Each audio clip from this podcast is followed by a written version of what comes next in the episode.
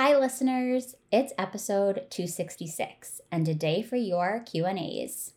It's been a while since I released a Q&A episode here on the main podcast feed, and I had so much fun reading through the things you asked and reflecting on my responses to them. Thanks to everyone who contributed a question. I won't spend too much time on this intro, but there is one little matter of housekeeping that I'll mention before we get into the show.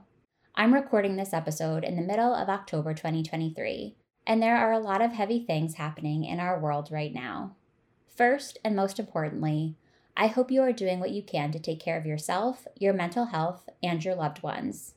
Everyone is impacted by world events differently, and no matter your situation, I am sending you my best and all of my love. It is my sincere wish that this little corner of the world, SSR, can offer you a much needed boost of extra happiness. While there are plenty of critical causes begging for your attention at the moment, you are also more than welcome to join our Patreon family for a few dollars a month to ensure that the podcast and the community around it can continue well into the future. This is especially important as I anticipate going on maternity leave from the show starting in January. You get lots of perks as an SSR patron, but I'm confident that the Patreon book club in particular will give you even more of that bookish escapism you might be looking for these days. Learn more and join the fun at www.patreon.com slash ssrpodcast or by going to www.ssrpodcast.com and clicking support at the top of the page. With that, let's get into today's Q&A episode. Welcome to the SSR podcast. You may recognize SSR as an elementary school era abbreviation for silent sustained reading, but if you don't, that's okay. What it stands for here is Shit She Read. Each week, we'll crack the binding on an old school read written for kids or teens and talk about it from a kind of grown up perspective. We'll obsess over heartthrobs, relive the frustrations of middle school, and say an occasional WTF to a beloved author. If we haven't met yet, I'm your host, Alli Hoff freelance writer, lifelong bookworm, and lover of anything covered in rainbow sprinkles. So find your favorite reading spot and a glass of wine. We're about to revisit some literary throwbacks right here on the SSR podcast.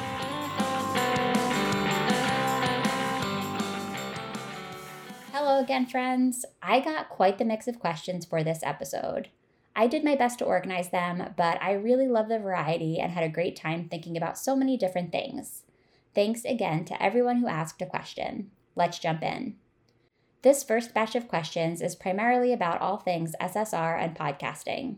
What book has changed the most for you since reading it as an adult? And this listener specifies, as an example, reading the Twilight series and realizing all the red flags as a 33 year old feminist rather than as an idealist teenager. I think I've been asked a version of this question every time I've recorded a Q&A episode and it's always a good one. And I had to laugh when I saw that this person called out Twilight as a prime example of a book that seems to have changed a lot for them over the years because I totally get it. The episode I recorded a few months ago about New Moon really drove home how misguided sweet teenage Alli's ideas about love really were. But anyway, books that seem to have changed the most for me. Honestly, it's hard for me to pick just one or even just a few. Almost every book I read for the podcast surprises me in some way or another. A series that becomes more disturbing to me every time I return to it is unfortunately Gossip Girl. On episode 264, we unpacked the fourth book in the series, which is called Because I'm Worth It. And as usual, I couldn't get over how toxic the messages about weight and body image were. When I was a teenager, I thought those books were pure glamour and sparkle, and it is wild how many dangerous messages are embedded in that fictional Upper East Side world. The Little House series has also looked very different to me over the last few years, not only thanks to my own rereading experiences and the conversations I've had with guests, but also because of what I've been learning out in the world about the narrow lens through which I was taught American history as a kid. What's worse for you with SSR, a boring or difficult guest or a boring or difficult book? A boring or difficult book is way harder for me. Reading for the podcast occupies so much of my time, and if I'm having trouble getting through one of the titles, it's a real drain. If I found a book boring or hard to read, I tend to be a lot less motivated to prepare for the episode, and I have lower energy going into the guest interview too. I'm not proud of this, but I wouldn't be surprised if you, as the listeners, can pinpoint some of the SSR books that I found boring or difficult based on how the episodes turned out. Since I've been doing the show for about five and a half years now, I've learned how to make conversation with pretty much any guest. so getting through to a tougher personality doesn't intimidate me so much anymore. Plus, if a guest doesn't have much to say, I can usually come up with something as long as I liked the book. I got a few other behind the scenes questions about how I handle tricky situations on the podcast. One listener wants to know how I navigate potentially tricky moments when interviewing guests on the podcast. They specifically asked about guests going off on tangents that seem unrelated to the book or the conversation at hand. For the most part, I give my guests the space they need to get from conversational point A to conversational point B. Often, I think that people get nervous when they're coming onto the podcast and they default to talking about a subject in their personal comfort zone for a while before they find their way back to the book they read for the show. In most cases, they get there on their own, and I think I've gotten good over the years at knowing when to jump in and find a segue. My training as a journalist and interviewer really comes in handy there. Occasionally, I do find myself editing out portions of those tangents when preparing the episodes to go live, but I try very hard to preserve what a guest was trying to say as long as it's kind and respectful. Sometimes it's in those tangent moments that we make a unique personal connection or a listener feels a connection to the guest. The fact of the matter is that most guests come onto SSR with something to promote. Usually, they're authors with a new book getting published, and they therefore have some talking points on hand. That's how this whole thing works, and my role is to figure out how to balance that promotional space, which is often the source of the tangent, with the core subject matter of my show. This next question is similar but a little spicier. What is your decision making process when guests openly say something problematic or something that doesn't align with SSR's values? Do you take it out? Do you cancel the episode altogether? Do you gently call it out after recording?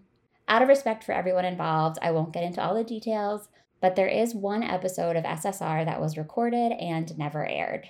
The interview was actually fantastic, and I think that listeners would have enjoyed the episode itself, but I discovered as I was preparing to release the episode that the guest in question had demonstrated some potentially offensive behavior on social media. It was a very uncomfortable situation, but I had to pull the show at the last minute. I felt pretty strongly that it wasn't up to me to decide whether or not this person was guilty, but that it was my responsibility to protect my audience and to ensure that I wasn't making any of my listeners feel unsafe. As you can probably imagine, there was a cost to this in terms of a handful of relationships in the business, but I knew it was the right thing to do. This happened a few years ago, and since then I have been more diligent about researching guests before they come onto the podcast. While I think it's important to have people on the show who represent backgrounds and viewpoints that are different from my own, SSR should always be a welcoming, affirming place for its audience. Because of the way I research guests, I very rarely find myself faced with a problematic comment in the course of an actual interview. Specific examples aren't actually coming to mind, but I am sure I have edited out the odd thing here or there. I think it helps that I am somewhat outspoken about my values and SSR's values on social media and on the show itself. Most people who choose to be guests know what they're getting into, at least to some degree. What is your current wish list book for the podcast? With my podcast maternity leave coming up in a few weeks, it feels like there's so much pressure on this question. There are always so many books I want to cover on the show. A few books and series that jump to the top of my mind as I look forward to coming back in 2024 are the Mary Kate and Ashley mystery books, more Royal Diaries and Dear America books, the Silverblades books, pretty much anything written by Avi, and Snail Mail No More. There were a lot of questions about parenthood in this batch. For those who don't know, my husband Matt and I, along with our golden retriever Irving, of course, will be welcoming a baby to the family in January. A few people asked about the books I am most excited to introduce to baby K. This might seem like a lame answer, but I am just excited to introduce them to the whole world of reading. There are so many unknowns coming our way with the transition to newborn life and parenting, but I feel like I will have my comfort zone in those early months and years with lots of reading time. There's a picture book called Uni the Unicorn by Amy Krouse Rosenthal that I have purchased for pretty much all of my friends' children because I love it so much. And I bought a copy for our own family a few weeks after I found out I was pregnant. Beyond uni, I just can't wait to read everything to and with them and to see what kinds of books and subjects they love the most. I'm hopeful that reading is something we can share for as long as possible. What is your biggest fear around parenthood? And this listener wants to make sure that we know that we are not talking about major emergencies, health scares, etc. I think that anticipating parenthood has forced me more than ever to consider and get nervous about the traits of mine that are potentially not the best. I'm not an especially patient person, and while I think I will develop more patience with our baby as he or she gets older, I know myself well enough to predict that I will struggle to stay patient in those first few weeks and months, especially. I'm scared that I won't know how to cope with the frustration of not knowing what to do when my baby is upset and fussy. Experienced parents in the audience, I know you're listening and thinking, good luck. And don't worry, I know this is something that I'll work on and figure out. But that's probably my biggest fear, especially since I am a highly sensitive person and my anxiety tends to be triggered by loud, continuous noises. What are you and Matt each looking forward to in parenthood? Matt and I have been together for almost 15 years, and together we are really excited to expand all of the love we've put into our one on one relationship into a family unit. We both love creating and celebrating traditions, so it's going to be a lot of fun to do that over the years with our child. I know that I am also really excited to see Matt take on the role of dad. It's so special knowing that we have the opportunity to build our family and to be the kinds of parents that feel authentic to us. This question is somewhat related to the last one. What is the best advice you've been given so far about motherhood or marriage? At one of the many bridal showers I attended in my mid to late 20s, I heard someone offer this piece of advice for the bride to be always stay on the same side of the problem. It's a piece of advice I've repeated again and again to people in my life as they prepared to get married or transitioned into a new relationship, and it's something I think about often myself. Even if Matt and I don't necessarily agree on what exactly needs to be done to get to the other side of an issue, and we don't always, we try to remember that it's the two of us against that issue. I've tried to streamline a lot of motherhood advice so far just because there's so much out there, but I think that the same wisdom applies. When I get frustrated with my baby and later my child, or with Matt as we tackle a parenting challenge, I think remembering to stay on the same side of the problem with them and not against them will go a long way. Let's get into some questions about writing. What are some quick tips you can share with someone who is a new writer of fiction? The biggest piece of advice I would offer is to think of your writing habit as a physical practice. We tend to think of writing as a super heady pursuit, when in fact, so much of it is about sitting down in front of the computer or the pen and the paper and just writing.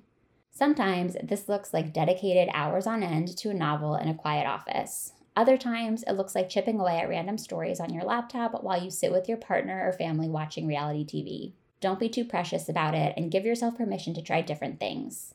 The key is that you're building writing as a habit. Challenge yourself to write a certain number of times or for a certain number of hours per week. If this helps you stay motivated, you might also track how many words you write. These are really practical tips, but they make a huge difference. A few people asked for updates about my own book writing process. I feel like a bit of a broken record, but I will once again say that the process is still going. I signed with an amazing literary agent a few months ago and have since then been working with her to get the manuscript for my novel ready to send to publishers. As I record this episode, I am working through a second round of big revisions based on my agent's notes and I am hopeful that those revisions will be complete in the next week or two. Ideally, she'll be happy with where I've landed and the ball will be in her court. In any case, when my agent feels that the book is ready, it will be up to her to try to sell it to the editors in her network who she thinks would be the right fit for it. Even as someone who's worked in and around the publishing industry for the last decade, I am continually surprised by how long and labor intensive the process of taking a book from idea to hardcover actually is. There are days when it's frustrating, but I feel lucky to have an agent who I trust and to feel like I'm on the right track. I will take all of the good vibes you are willing to send as I continue making progress. This last set of questions is about miscellaneous topics. Did you ever get a free personal pizza from Pizza Hut for your reading while in school? I have a vague memory of this, but I can't say for sure. My school offered lots of different incentives for reading, and I remember those other ones more. Once we got to have a pizza party with the principal, which seemed super cool at the time. And I think there were other times when we got a free book or two at the Scholastic Book Fair. Maybe there was an ice cream social at one point too. But I was such a bookworm that if there was a Pizza Hut personal pizza up for grabs at some point, I probably got one. What is one big activity or experience from your life bucket list that hasn't happened yet? Publishing a book is the biggest one, but we already talked about where I am with that. I've always loved design, and I also think it would be pretty cool to renovate a house from scratch. Matt and I live in a neighborhood in Philadelphia with lots of old homes, and it would be a fun experience to have an endless budget to turn one of those spaces into something that honors its history while also reflecting our contemporary needs and tastes. The house we live in now is 100 years old, and we love it, but the longer we live here, the more I find myself itching to take on a big creative house project. Naturally, the dream house would include a big library. Who do you look to for wisdom about life? For example, some people follow a guru, others look to religion. This is an interesting question and one that I am probably going to need more time to consider. If I could give an answer now, it would probably be that most of my philosophies are collected from different things I've read and heard and from people in my life. I like to think that I've taken bits and pieces of inspiration from lots of friends and family members. But I will keep thinking about it and maybe start to pay more attention to where I am getting my wisdom. As a lifelong lover of planners and someone who loves to keep things planned and organized, it made me smile to see this question show up. What is your favorite planner and why? I am pretty committed to the Passion Planner. I've been using this brand for six or seven years now, and I have found their products to be super helpful since I started podcasting and working for myself as a freelancer. I like that the planners have tons of space to break down daily schedules, as well as room to list out personal and professional to do lists every week. Earlier this year, I added a bullet journal to my planning repertoire, mostly as a way of tracking more specific long term goals and little habits. I like the flexibility and creativity of the bullet journal, but I think you could do a lot of those things in the Passion Planner too. I've recommended the Passion Planner to many friends and have fully converted many of them. And for the final question for today, is Bethenny off the rails? If so, why? This question came from a listener who, like me, has a long history of watching The Real Housewives of New York. Together, we have been paying close attention to the chaos that has been Bethenny Frankel over the last couple of months. Bethenny was once my all time favorite housewife by far, and it pains me to say that I do think things have gone slightly off the rails. Like many other celebrities who have found their way to social media and or podcasting, and discovered the response that comes with making bold statements, I worry that Bethenny is now more interested in building a brand around her audience's reactions than she is around saying what she means. I don't love the way she's chosen to use her platform, and I've lost some respect for her as I've watched her monetize that platform big time without a ton of care, concern, or even research. I would love to see Bethenny take a step back from some of the chaos she's created and get back to basics. That's all I have for today. I am starting to get to that out of breath point in pregnancy, so I'm sorry about that, but I hope you enjoyed tuning into this Q&A. If you did, and if you're a fan of the podcast in general, please share SSR on your Instagram story or spread the love with a five-star rating or review on your listening platform of choice. Thanks to everyone who submitted questions for this special episode. I will see you next week for another bookish conversation. Happy reading! SSR is part of the Frolic Podcast Network. Find more podcasts you'll love at frolic.media slash podcasts. Thanks so much for listening to the SSR podcast. Check out our website at www.ssrpodcast.com for show notes and other information. And be sure to connect with us on social media for updates on upcoming episodes, behind the scenes inside scoop, and some good old fashioned book talk. Find us at SSR Pod on Instagram and Twitter, and search SSR Podcast on Facebook to join the group. To reach out directly, you can send me an email at hellossrpod at gmail.com. If you're loving the show, it would mean so much if you could subscribe, leave a five star review, and share your thoughts with a comment. And don't forget to tell your friends, too. In the meantime, happy reading. I'll see you next time on the SSR Podcast.